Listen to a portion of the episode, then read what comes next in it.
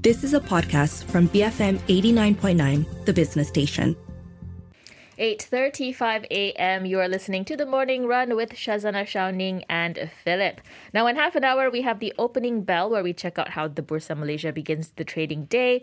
But before that, we are talking about MPs and their uh, allowance being reduced. Last Friday, Prime Minister Datuk Sri Anwar Ibrahim said that the development allowance for MPs will be reduced by some 65% to 1.3 million ringgit. That's a cut of some 2.5 million ringgit. The Prime Minister said these measures will be done in stages and it's part of its efforts to better control government finances. This move, however, has drawn flack from the opposition and even some members of his own cabinet. Perikatan Nasional Parliamentary Whip Datuk Takiyuddin Hassan said the allocation is for the direct benefit of citizens and should not be affected or reduced. Works Minister and MP for Kapit, Datuk Sri Alexander Nanta Linggi, said the move will hamper the distribution of aid and governance in the interior, although he understood the government's need for austerity. So, is this move the right step in managing the government's coffers? And what kind of impact does a reduction of development allocation mean for the various constituencies? So, for a better understanding of the implications of this decision, we have on the line with us Ong Kian Ming, the former MP for Bangi from 2018 to 2022. He was also the MP for Serdang from 2013 to 2018. So, two time MP under two different administrations. Kian Ming, good morning. Thanks very much for joining us. I'd like to start with the basics. What do MPs use the development allowance for? And do all MPs get the same amount regardless of constituency? Yeah, uh, good morning. Uh, first of all, I think uh, you should call it uh, an MP's allocation rather than allowance, uh, because I think allowance, uh, you know, has a connotation that MPs can spend it in whatever way that they want. Mm. so that's the first thing. second thing is that these allocations are usually given to the MPs who are supporting or part of the government. so in this case, as far as I know, it is only given to the MPs who are part of the unity government. Uh, although I think it's high time that we do this, we do give this allocation to all MPs, regardless of whether they are opposition or uh, whether they're, they are part of the government. Uh, so that's the second thing. Uh, the third thing is with regards to the breakdown of this allocation, uh, the original 3.8 million uh, that was given as an allocation to MPs supporting the government is broken down as such. 300,000 is given for office expenses. Uh, this includes uh, salaries uh, and also a payment for rental for the office, which I think uh, is not really that sufficient, especially you're running a big urban office like what I was doing in Bangi. Uh, the second portion of the allocation is 1.5 million in terms of outright grants. these are grants that are given out to residents associations, given out to uh, condo uh, JMBs given out to uh, temples, religious organizations, mosques, uh, basically any uh, organization that's registered under ROS uh, for different purposes in the constituency. And then the remaining 2 million is given out as what they call Project Mesra Rakyat, basically infrastructure projects that, that can be sort of like implemented in an MP's constituency. So what has been announced is that the 2 million Project Mesra Rakyat, PMR, has been totally cut out from the MP's allocation, and the 1.5 million outright grant has been reduced to 1 million. Uh, and then the 300,000 for office expenses still remains. So from 3.8, it has been reduced to 1.3 million.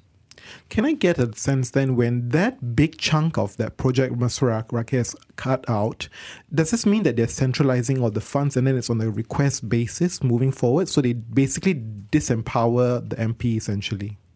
Uh, yes, you're right. Uh, it's I, I don't think the funds are centralized, so to speak, uh, in the sense that I think this will be uh, a cut in the budget allocation from the Prime Minister's office. Uh, this is handled by the Internal Coordination Unit (ICU), uh, and I suspect that this was something that was a decision that was made by the Prime Minister without consulting the cabinet, which is why you quoted the Works Minister mm. Alex Linggi having you know certain you know not not quite supportive of such a move. Uh, so it's uh, it's at the prerogative of the prime minister, uh, and I, I do think it would have certain negative consequences to the function of MPs, especially given the fact that it is a very drastic cut from two million to zero. Uh, uh, I have uh, confirmed this with some of my former staff in the Bangi Parliamentary Office, and subject to you know further sort of like clarification on the part of the Prime Minister. As far as I understand, this entire 2 million has cut from uh, this uh, upcoming budget. Okay, so, okay, so Kian Ming, let's build on that point. I mean, what would be the negative implications uh, for a constituency when there is this 2 million ringgit cut from its project Mesra? Yeah, so in the past, uh, especially when we in government, there was expectations from a number of uh, different uh, constituency um, organizations, you know, including, for example, schools uh, and uh, other uh, other uh, you know low income uh, con- uh, apartments and condos that actually require this kind of PMR projects for small scale infrastructure projects. So repairing toilets, repairing toilets in schools, repairing roofs that have been damaged when there's a big thunderstorm in low cost flats, coming up with a small playground uh, and also uh, you know uh, sort of like a walking and jogging paths in some of the poorer areas, you know, in the urban areas. That's what I did for some of my project Mesra. Yeah, all this will basically be stopped. You know, and I think it's a, a big shock to many of the MPs that were used to this. And in fact, we had this you know allocation under the uh, MOU together with uh, the Ismail Sabri government mm. when we were in opposition. So this, uh, I think, comes as a shock to many MPs. Uh, and I think the fact that many government MPs and including ministers were quoted as uh, not not being very supportive of this uh, particular uh, you know, decision, uh, you know, really reflects on uh, the kind of you know feedback, negative feedback that the prime minister will face before the parliament parliament session next week. But the, the logic could be that there's been so much abuse over the 2 million funds that, you know, you may have done the right allocations to where it was most needed, but maybe your other fellow MPs had reallocated it for very, very different reasons. They could have abused it. So is that why the government is trying to basically rein back control? Yeah, so if there has been uh, abuses, then I think the uh, process and SOP should be tightened up at the ICU level. Uh, based on my experience, uh, the ICU actually does a pretty good job in terms of auditing the different PMR allocations. Mm. Uh, they make sure that, uh, you know, for example, the MP's office sends in photos of the different infra projects that they've undertaken. And we also follow up, uh, and I, I, do believe many of my colleagues do as well, uh, with the people that we've given these allocations to, to make sure uh, that that it is spent in the way that was promised. And th- there's actually a very sort of like a practical effect here in terms of uh, the MPs being able to go down to the schools and different places in their constituency and to under, better understand the kind of uh, physical infrastructure needs of their voters and to do something about it and to follow up on it uh, to show that they are able to channel this kind of MP allocation in a way that is transparent and effective. Uh, so I don't. I, I think cutting off the allocation entirely uh, really uh, is something that I think is a little bit too rush. if let's say the prime minister had wanted to sort of like show the, the rakyat that we are all tightening our belts, then perhaps a cut from 2 million to 1 million, uh, you know, for this year would be something that I think is much more acceptable. And if the economy improves uh, subsequently, then it can be raised back up to 1.5 and, and 2 million. But taking away this allocation in such a su- sudden way, I think is uh, not so uh, effective uh, from uh, you know the perspective of uh, MPs doing their jobs. But what about the issue of overlapping functions, Kian Ming? Because there is the argument that these kinds of infrastructure projects, these kinds of allocations, it's not the MP's job. The MP's job is to legislate. So um, wouldn't this, I guess, uh, you know, go out, go against that principle essentially? Yeah, I, ideally, you would say that the MP's job is to legislate, but uh, practically speaking, there are a lot of needs at the constituency level that the people look to their elected reps, whether it is the ADUNs or the MPs, uh, for this kind of uh, assistance. And for some of the, uh, you know, the reasons, uh, the, the issues that I talked about just now, uh, schools, for example, they have to wait a long time before they can get allocation from the federal government to do minor improvements. And for some of the low cost flats, for example, they don't have any recourse in terms of trying to uh, do immediate repairs for broken down lifts and for damaged rooftops uh, and things like that because uh, you know they they are not uh, you know they are not sub- subject or they are not eligible for allocation from the federal government. So I think this is where the MPs can actually uh, come in to play a very uh, important role to address these very important needs at the constituency level, especially uh, at the B40 level uh, in, in the community. Kian Ming, do you think then it's time to relook at how these allocations are allocated in the first place? So, one, of course, you highlighted earlier is to make it available to opposition MPs. The second then is whether we should approach it uh, on a needs basis rather than awarding a blanket sum. For example, Bangi, 300 over 1,000 voters, very congested, urban. Uh, may have different needs from, let's say, Dato Sri Nanta Linggi, whose size is that of the state of Pahang.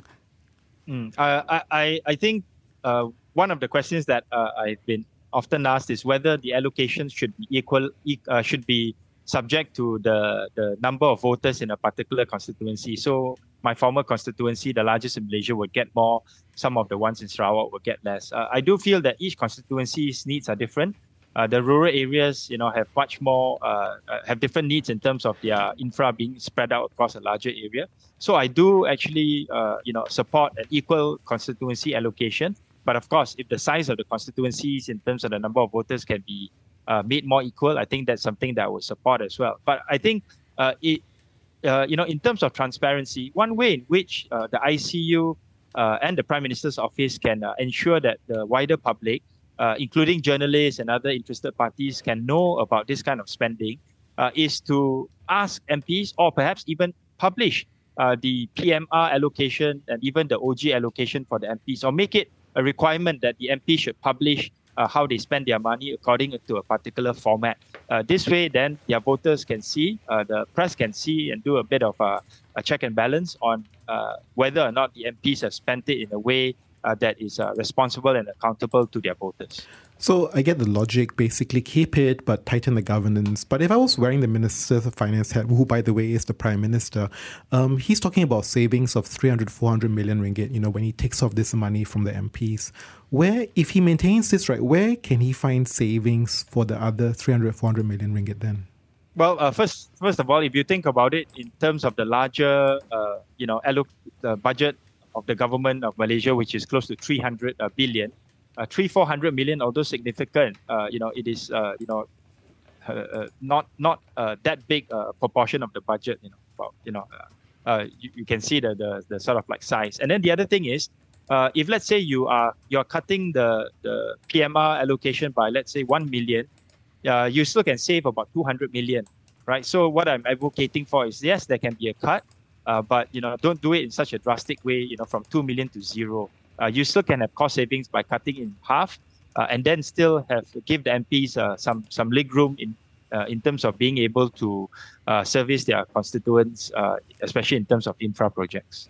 Kian Ming, thank you very much for speaking to us and explaining all the details there. That was Ong Kian Ming, former MP for Bangi from 2018 to 2022, giving us his take on the reduction of development allocations for MPs and the kinds of implications this could have for services to the constituents. Clearly, I think the MPs are not happy with this cut of allocation. They, of course, feel they know the situation on the ground much better. They can execute faster, and perhaps they can't entirely rely on the federal government services to execute these services which the public need. It's just time for a revamp, right, and a relook at how these, uh, you know, the sums awarded, and should we then take this opportunity to really just get a, a, a, good system in place and some SOPs. We've had discussions on this on previous shows as well. Do look up the podcasts on the BFM app. We've spoken to Danesh Prakash Chacko of Tindak Malaysia earlier last month on equitable funding for MPs. And Inside Story yesterday also covered this with Dr. Firdausi Sufian, a political economist, and Subang MP Wong Chen.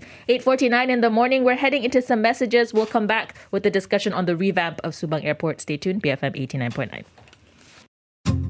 You have been listening to a podcast from BFM 89.9, the business station. For more stories of the same kind, download the BFM app.